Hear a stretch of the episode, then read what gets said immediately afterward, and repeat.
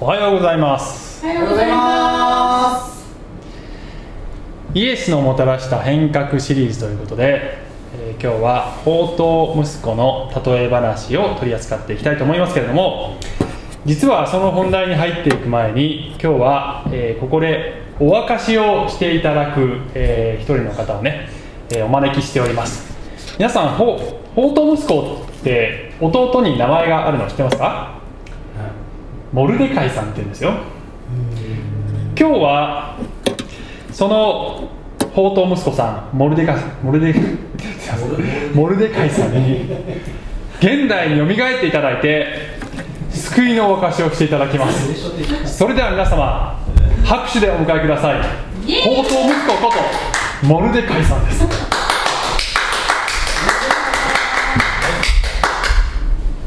皆さんこんにちは。こんにちは。ご紹介に預かりました私モルテライと申します。一般に宝刀息子の名前で知られております。聖書にお詳しい皆さんはある程度ご存知かと思いますが私大変裕福な家で生まれまして恵まれた子供時代を送ってまいりました。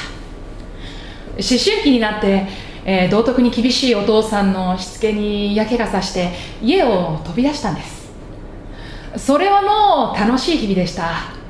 あしかし元来がだらしない性格ですからあっという間にお金を使い果たしてしまったんです。そうしたら誰も僕に見向きをしなくなりました。そして最後には豚にお願いして食べ物を分けてもらうという落ちぶれようでした。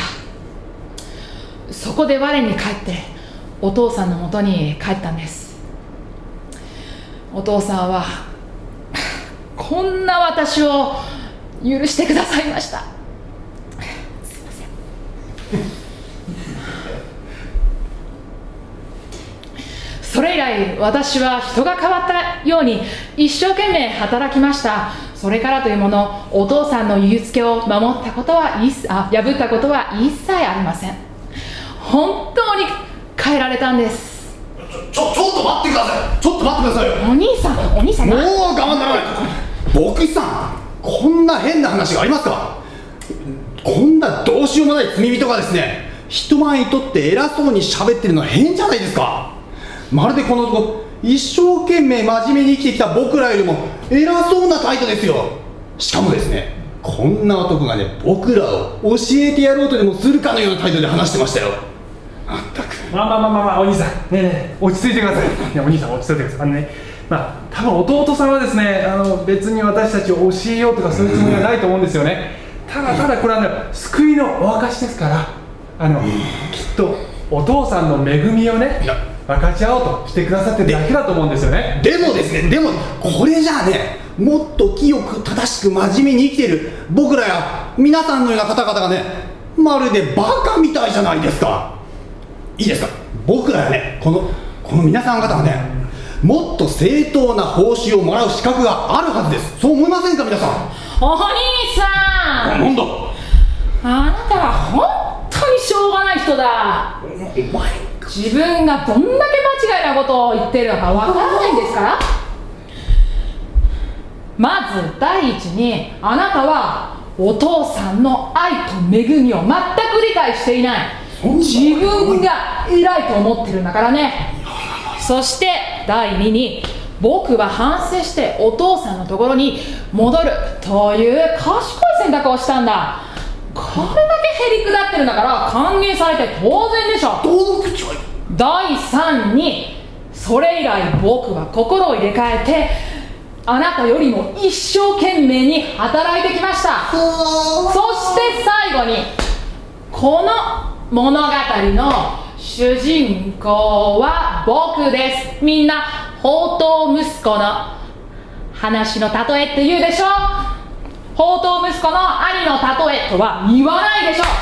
引っ込めてくださいよおおなんだお前ついに本性を荒らしたなこの本当にダメ人間がお前昔からそうなんだよそういうところが俺はい、ちょっと待ってくださいねはい、落ち着いてくださいね。はい、はい、はい、あの、神の恵みどころではなくなってきましたので。はい、えー、この辺でお席に戻りましょうか。ね、はい、皆さん、拍手でお送りください。法と息子の弟と兄のお二人でした。ありがとうございました。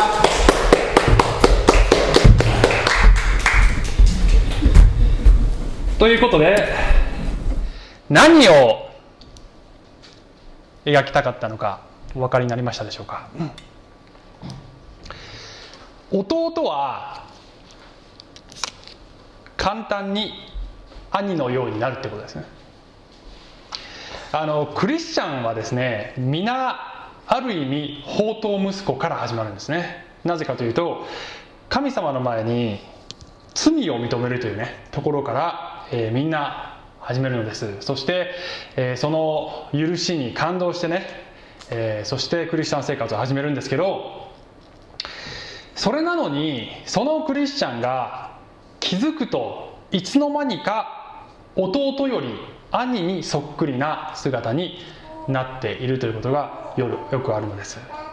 で最後にあの先ほどのスキットのね最後の部分で、まあ、後半の部分でモルデカイさんがいくつか挙げた点ねあの簡単にまとめるとねこうこうなります。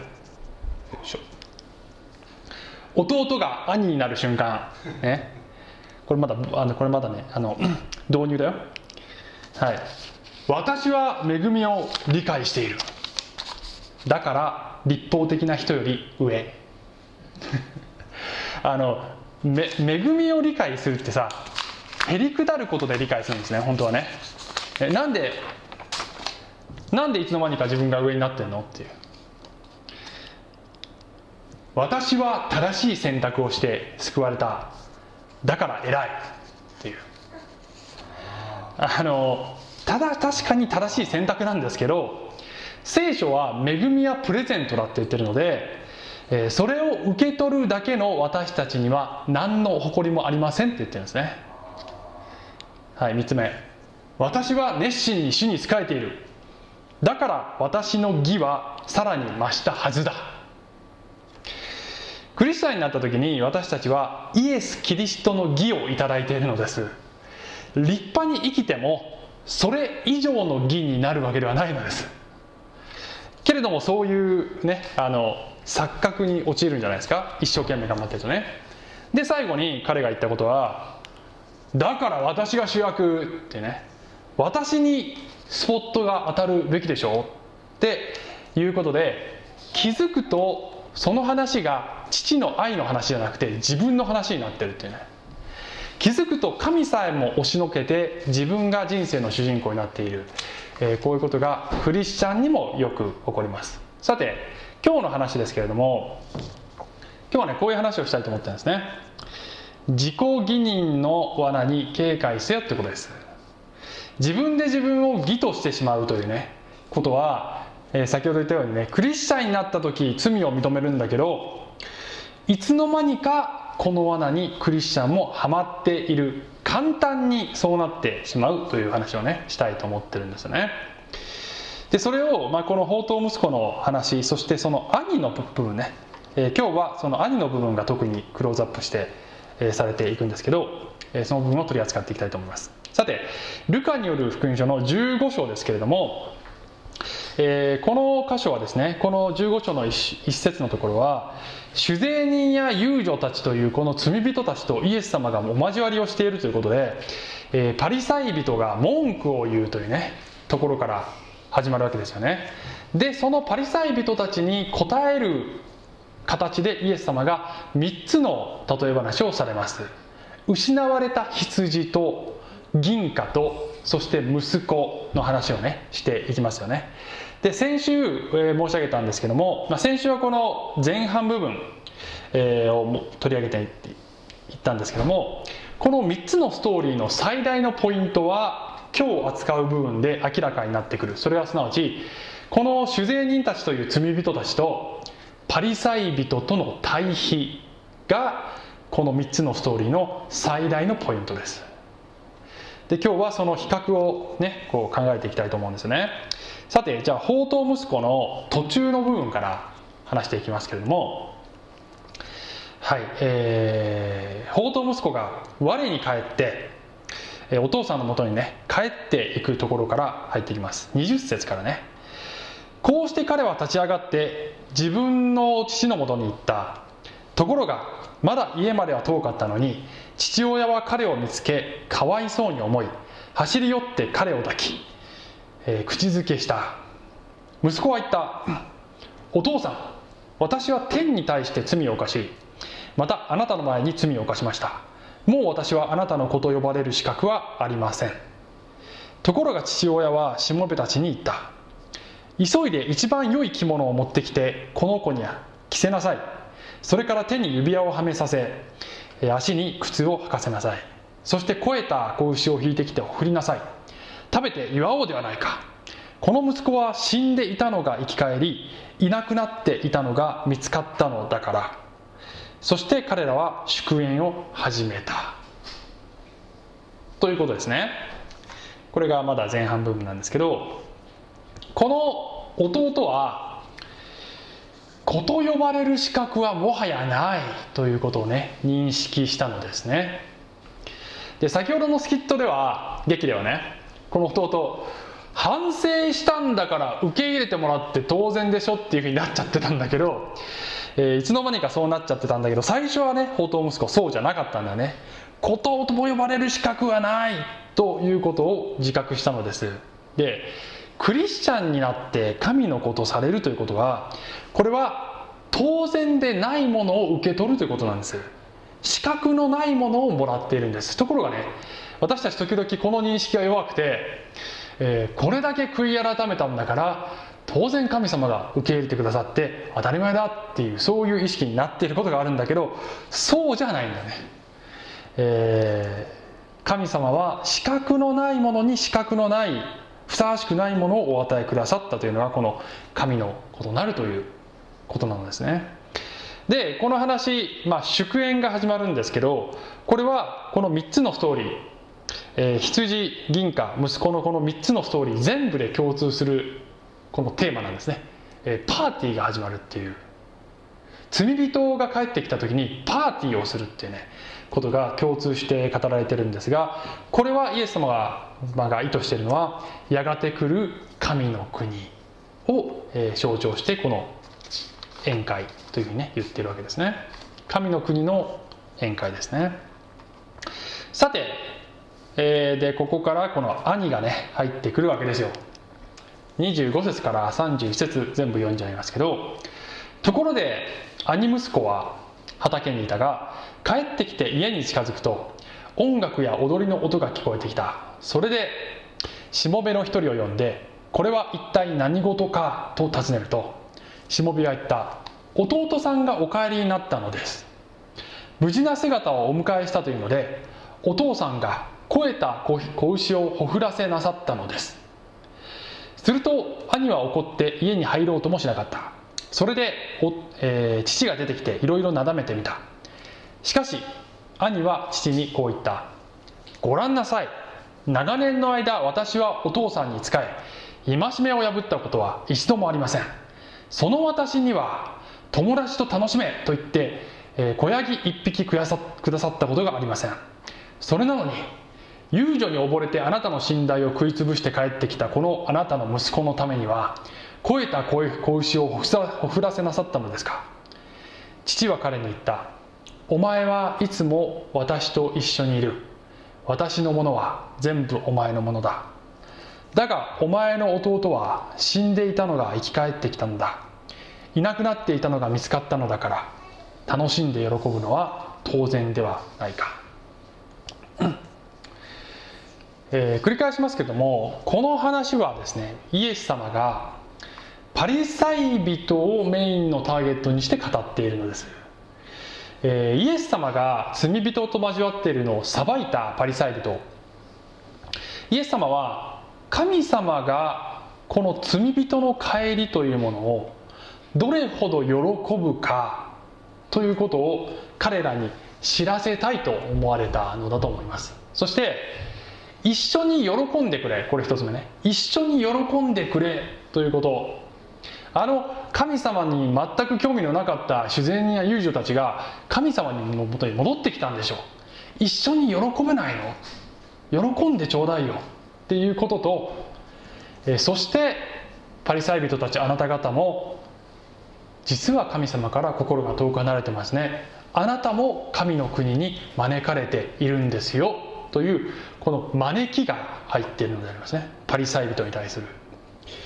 あのこの話よりも少し以前にイエス様が先のものが後になり後のものが先になるという話をされたんですけどそれはすなわち、えー、ユダヤ人よりも違法人の方が先に神の国に入るという話だったんだけどその原則がここでも出てきてるんですね。つまりパリサイ人たち自分たち立派だと思っている人たちよりも酒税人や遊女たちの方が先に神の国に入りますよ。というこのテーマつながってるわけですね。であなた方は後になってしまいますよ。だけど後になったとしてもあなたにも神の国に入ってほしいのだよ。というパリサイ人への招きがここにあるわけです。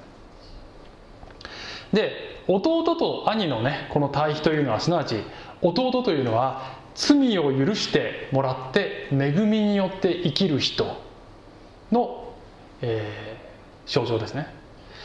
お兄さんの方は、えー、自分で自分を義とするつまり自己義認をしている人、まあ、自己義認をすることによって立法に頼る生き方をしている人、まあ、結果的に立法主義的な生き方になってしまうということなんだけど、えー、自己義認の家に立法主義的になる人のこの、えー、方としてお兄さんが出てるわけですね。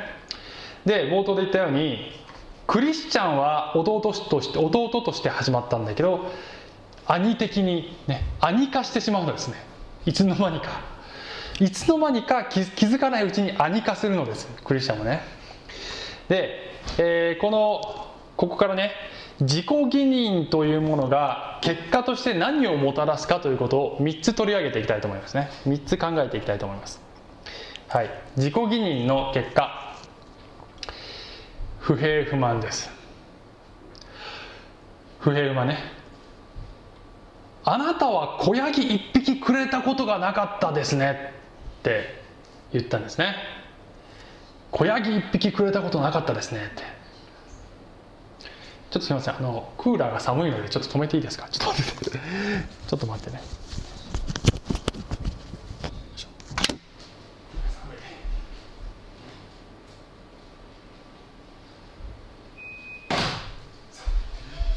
上の方大丈夫ですか？はい。えー、っと。はい自己義認の結果不平不満です。小ヤギ小ヤギ一匹くれたことなかったですねお父さんってね。このお兄さん言ったんですね。頑張ってきた自分はもっと報酬をもらう資格があるはずだって思ったんです。でそもそもがこのお兄さんは愛ではなく父への愛ではなく義務感で仕えているんですね。なのでそもそもそのことに喜びがないのです。で私たちクリスチャンも簡単にこういうメンタリティーに陥りますね義務感で教会の奉仕をするとかあるいはねまあ私もこれあるんですけど告白するとこれだけ私は頑張って主に仕えているのにもっと報われていいはずだっていうねそういう気持ちになること。をまあねあの頑張れば頑張るほどねなんか湧いてきます。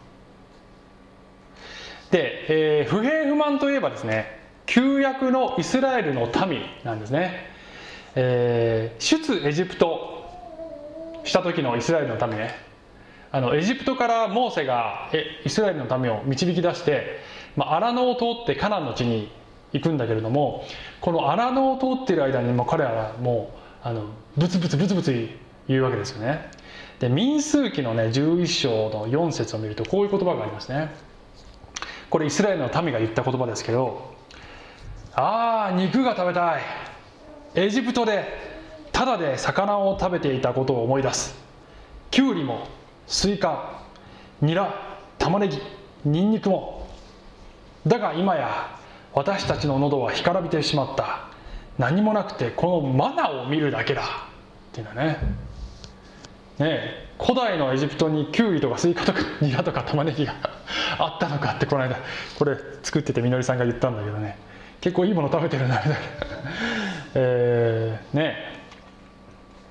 マナというのは神様がお与えになった超自然的な食べ物で完全栄養食です、えー、こんなものを与えられていたこの民はこの時代のイスラエルしか全世界の全歴史を通してもいません。しかもこの荒野を通っていた時ずっと神様の火の柱と雲の柱というねこれ神の栄光社会なグローリーっていうんですけど神の栄光が彼らと共にいて民をいつも導くという驚くべき体験をこのイスラエルの民はしていたんですね。ところがそういう光栄に預かっておきながらキュウリスイカ肉とかってね彼らは言い出してしまったんですね。俺たちこんなに、ね、正しい選択してあなたについてきたのに全然報われてないって。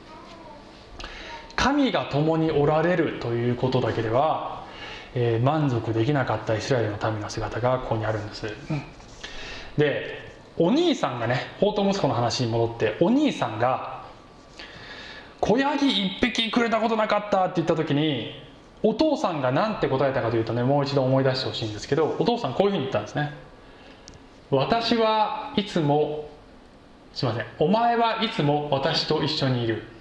私のものは全部お前のものだ。というふうに優しく父が語りかけてるんですね。あのこれはですねお、ま、私のものは全部お前のものだっていうのはこれは弟は自分の分け前をもらってしまったわけですね。だから残ってるものはお父さんの残ってるものは文字通り兄に引き継がれることになってるわけですね。だから全部お前のものだよって。あのお前これくれないあれくれないって言ってるけど私のものは全部お前のものだよって。で私が一緒にいるのでは足りなかったか？私と一緒にいることを喜んでほしかった。と父は語りかけたんですね。でクリスチャンの歩みというものはですね皆さん私たちしばしば神様が私に何をくれるか何をくれないかということで喜んだり悲しんだりするんですね。だけどクリスチャンの最大の特権とは何かというと神と交わりを持ちながら歩むことができるということ。そして天で永遠の財産を受け取ることができるということ。これが最大の特権なのです。それでは足りなかったですか？と神様が私たちに語りかけているんじゃないでしょうか。私と共にいることだけでもダメでダメだったか？というふうにね語っておられるんじゃないでしょうか、うん、さあ2つ目自己義認のね結果の2つ目ですけど、まあ、人を許せないというね特徴がありますね。人を許せない。そして裁く。人を許せない裁く、えー、父が弟を許しても自分は許せないと。ね。というよりも父が弟を許すこと自体が許せないと。だから弟も許せないし弟を許す父も許せないっていう。でこれは気持ちはわかるよねこれはね。あのさっきあの劇でお兄さんが言ってましたけど真面目に生きている自分よりもしっちゃかめっかっちゃかやってる悪いことばっかりやってるやつがもっといい思いをするってこれはね理不尽極まりないです。ね、であの弟がね戻ってきて雇い人にしてください雇い人でいいから雇ってくださいって言ってきたんだからお父さんはねまあ、そこまで言うならじゃあ雇い人から始めてみろと。そこから出直してみろと。で十分に反省したことが分かって罪滅ぼしできたということが確認できたらもしかしたら受け入れてやる。って言ってもよかったんじゃないの？これ。ね。ねそれでもだいぶあの優しいぐらいで。でもそれそれぐらいだったらまだお兄さんもまだねまだ納得できたかもしれないけどね。どんな過ちでもごめんなさい一つで全部許しちゃう神様ってどんな神様よっていう。で 昔あの私、まあ、教会始めて初期の頃にあのある方が何回か来てて教会に。あの聖書をまあちょっと興味があったんですけどあのなかなかちょっとお分かりいただけなくて。でまああのその方にね女性だったんですけど、うん、まああの聖書のこの神様の恵みの素晴らしさを分かってほしくて私は「アメイジング・グレイス」の話をしたのね。歌「驚くばかりの」っていうね「アメイジング・グレイス」の歌詞を紹介してあのこの歌詞はねもともと奴隷商人だった人が、えー、神様に許されたっていう喜びをね歌った歌なんですよっていうふうに説明したらあのその人が言った言葉がね私忘れられないんだよね。えー、それっておかしくないって。あの私は許されたとかそんなことまでしてね私許されたとかって思うの都合よくない、私だったらそういう人にはね一生苦しめって言っちゃうけどね。って言ったんだよその人がね。まああのなかなかまだ聖書を学び始めた初期の頃だったんだけどね。あの、まあ、そその気持ちはでも分かるんだよね。けれども見落としていることは何かというとあなたもそして私も奴隷商人だっていうことなんですね。あの奴隷商人っていうのはねつまり人を物のように扱っている人のことっていうことですよね、えー、人の人格を尊重しないってことです。私誰かの人格を十分に尊重しなかったこと多々あります人生でね。誰かを侮辱したこと何度もあります。あんな人いなかったらいいのにって思ったことね正直何度もあります。奴隷商人と変わりません、えー、マタイの7の3にはこの有名な言葉ねイエス様の言葉ありますね。私あすいません。またなぜあなたは兄弟の目の中の塵に目をつけるが自分の目の中の針には気がつかないのですか？とイエス様おっしゃったんですね。あなたも一緒だよ。あなたが裁いてる相手と相手とあなた変わんないよ。もしかしたらあなたの方がもっと大きなものが入ってるかもしれないよ。っていうふうにイエス様ねおっしゃるんですよね。でもこれは本当についてますよね。人間の姿をね。あの常に自分を正しいって思いたいからね私たちはね。でちなみにですね、あの自己義認のゆえに人を許せないあるいは人を裁くという姿はこれはまさにこのパリサイ人の姿だったのです。マタイの福音書の12章には安息日論争っていうのがあるんですね。安息日論争。えー、その頃イエスは安息日に麦畑を通られた。弟子たちはひもじくなったので穂を摘んで食べ始めた。するとパリサイ人たちがそれを見つけてイエスに言った。ご覧なさい。あなたの弟子たちが安息日にしてはならないことをしています。イエスの弟子たちはしてはならないことをしてはいなかったのですね。モーセの立法によればこれは別に罪ではない。なぜパリサイ人がしてはならないって言ったかというとこれは彼らの口伝立法ですね。すなわち神が与えの与えたのではない自分たちで作った掟を自分たちで守りそしてそれを人々に強要していたのです。これを口伝立法口伝えで伝わったので口伝立法と言いますね。それが大量にあったのです、ね、で、えー、その自分たちの作った神の言葉ではない自分たちの掟で人を裁いていた。彼らに対して、まあ、その少し先の7節でイエス様がねこういうふうに言われます、えー、私は憐れみを好むが生贄は好まないということがどういう意味かを知っていたらあなた方は罪のない者たちを罪に定めはしなかったでしょう。というふうにおっしゃいました、うん。まあ、自己義認の態度というのは正しさの基準が自分にあるので往々にして神の御言葉からそれていきます。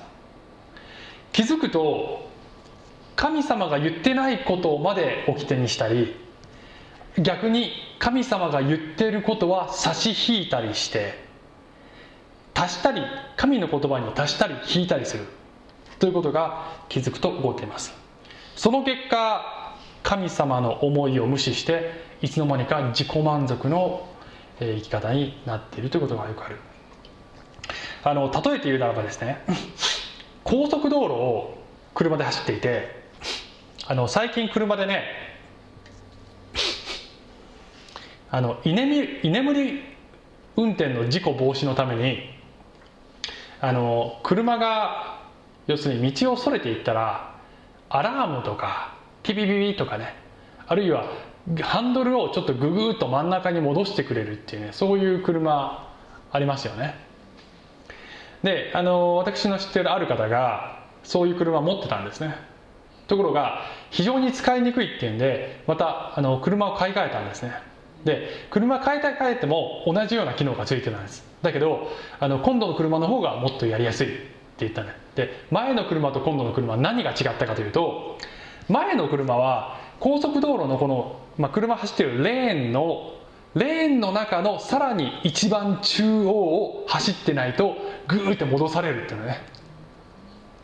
それが前の車。でもちょっと寄りたい時とかあるんだよね。例えばこっちのレーンをねでっかいトラックとかガーって行ってたらちょっとこっち寄りたいとかあるでしょ、ね、で全然こう自由がないわけ。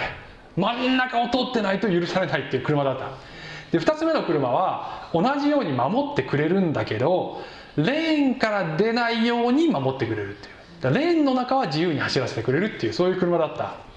だから全然いいと、まあ、事故りたくないので完全にはみ出したくはないわけだ。そこは守られたい。だけど自由は得ていたい。というね人間の性質があるわけですよね。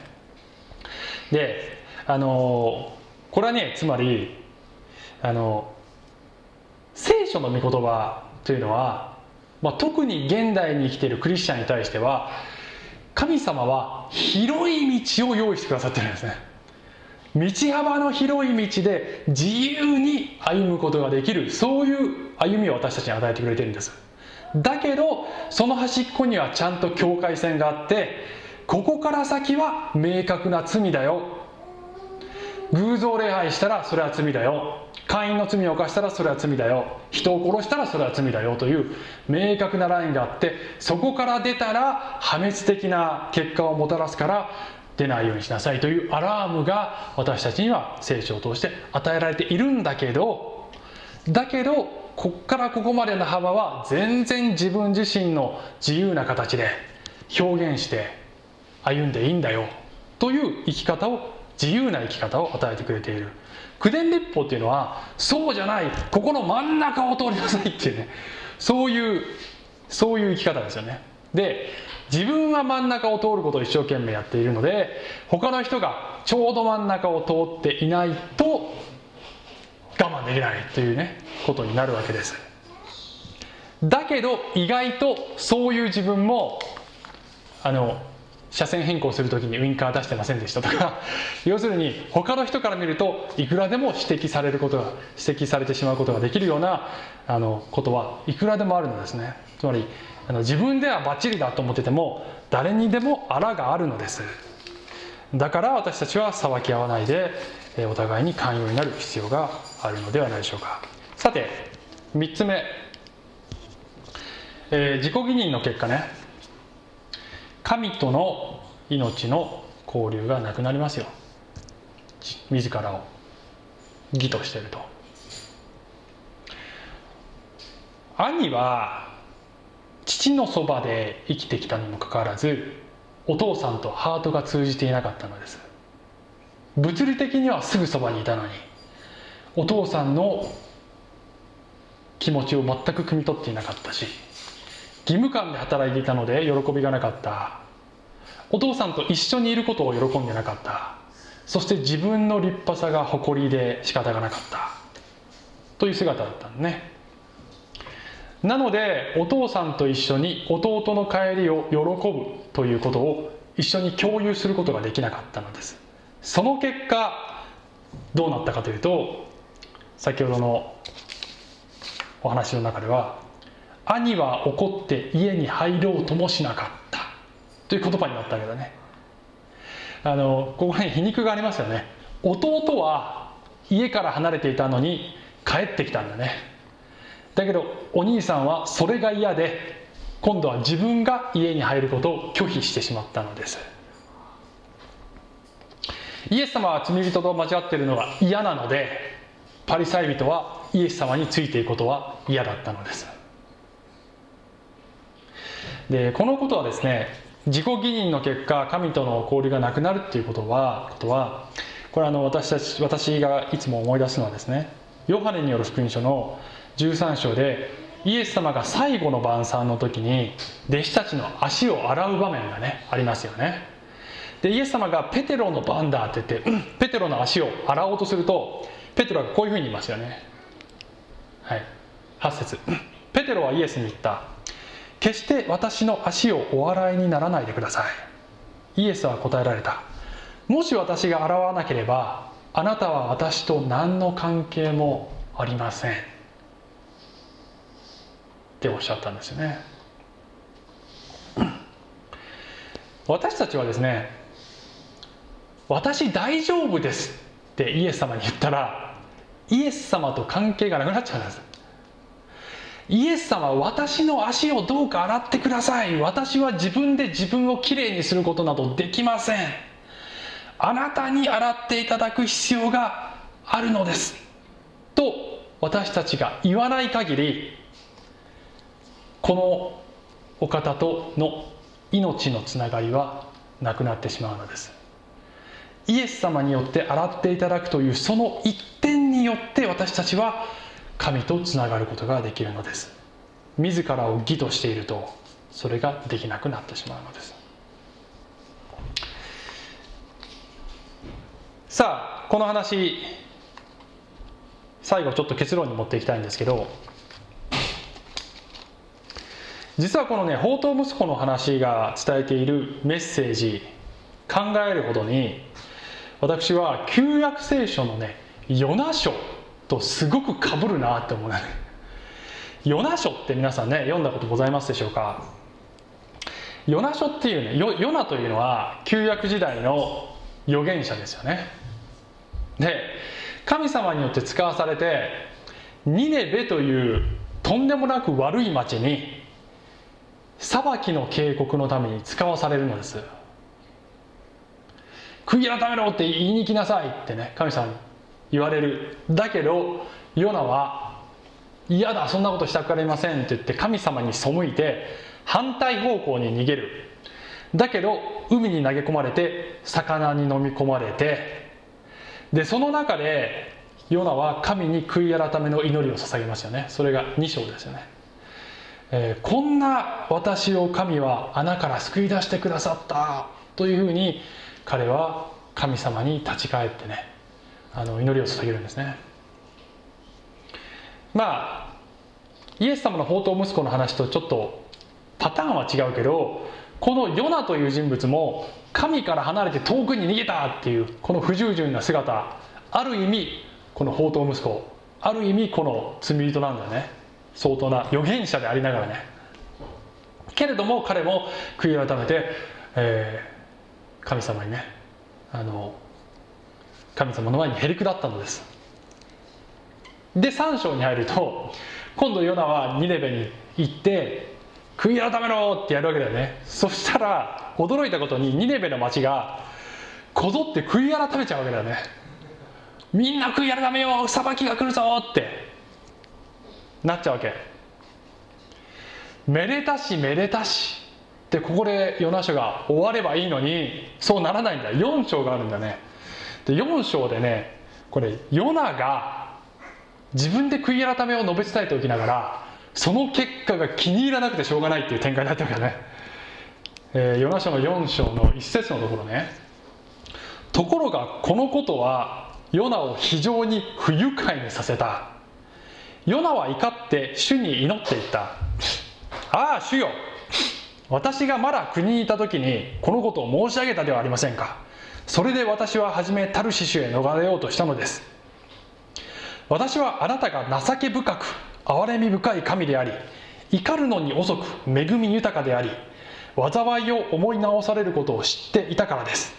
主よ今どうぞ私の命を取ってください。私は生きているより死んだ方がましですから。主は仰せられた。あなたは当然のことのように怒るのか。つまりねあのヨナはこんな最悪の人々を神が許すっていうことが許せなかったわけですね。なんで許すんですか？ああこうなるって分かってた神様神様だって恵み深いもんみたいな。はいはい分かってましたよみたいな。冗談じゃない。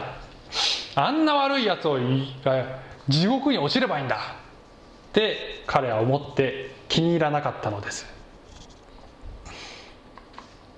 お兄さんみたいじゃないねこれね。あの弟が悔い改めだって言ってお父さんが許したらお兄さんはそれがいい。気に入らなくてしょうがない。そういうヨナは自分だって神様に背いたんでしょうね。自分は神様に背いてさっき許してもらったばっかのくせに他の罪人が許されたらそれが気に入らないってどういうことですかっていうねことなのね。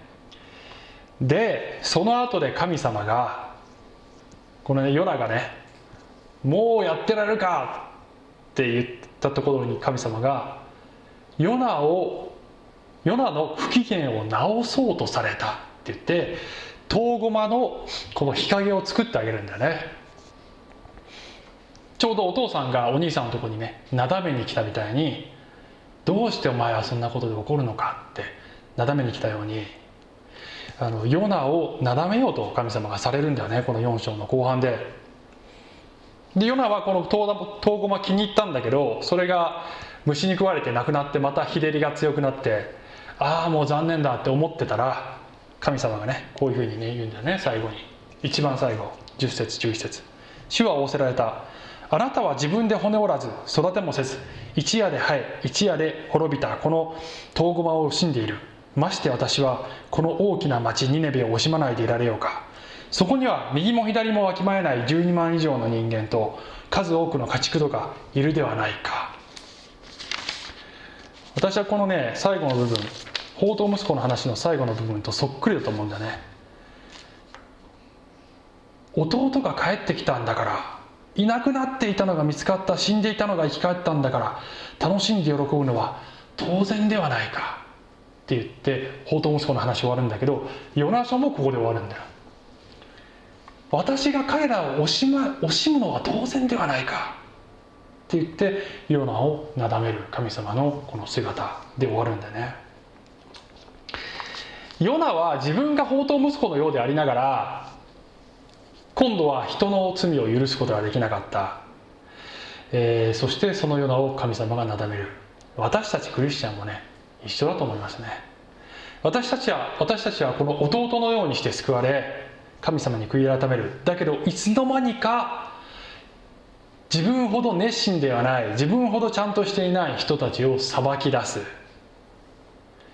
そんな私たちを神様がこの慈しみ深い愛を持ってなだめてくださってお前が弟の時もお前が兄のようになっている時も私はお前を愛しているよ。お前と一緒にこの家で生活したいんだよ。というふうに私たちに語りかけてくださるのです。そういう神様私たちが弟になる時も兄になる時も私たちを愛してくださる神様と今週も共に歩もうではありませんか。はいお祈りします。愛する神様私たちは本当にコロコロとへりくだったり高ぶったりを繰り返してしまうものです、えけれどもいかなる時もあなたが私たちを招いてくださっていることをありがとうございます、えー、いつもあなたと共に歩むことを喜んでいることができますようにイエス様のお名前によってお祈りします。アーメン。はい。小淵沢オリーブ教会には聖書の言葉を多くの人に届けるためのさまざまなビジョンがあります。あなたもこの働きに参加してみませんか？献金はこちらのアドレスにて受け付けています。口座振込またはインターネット送金サービスに対応しています。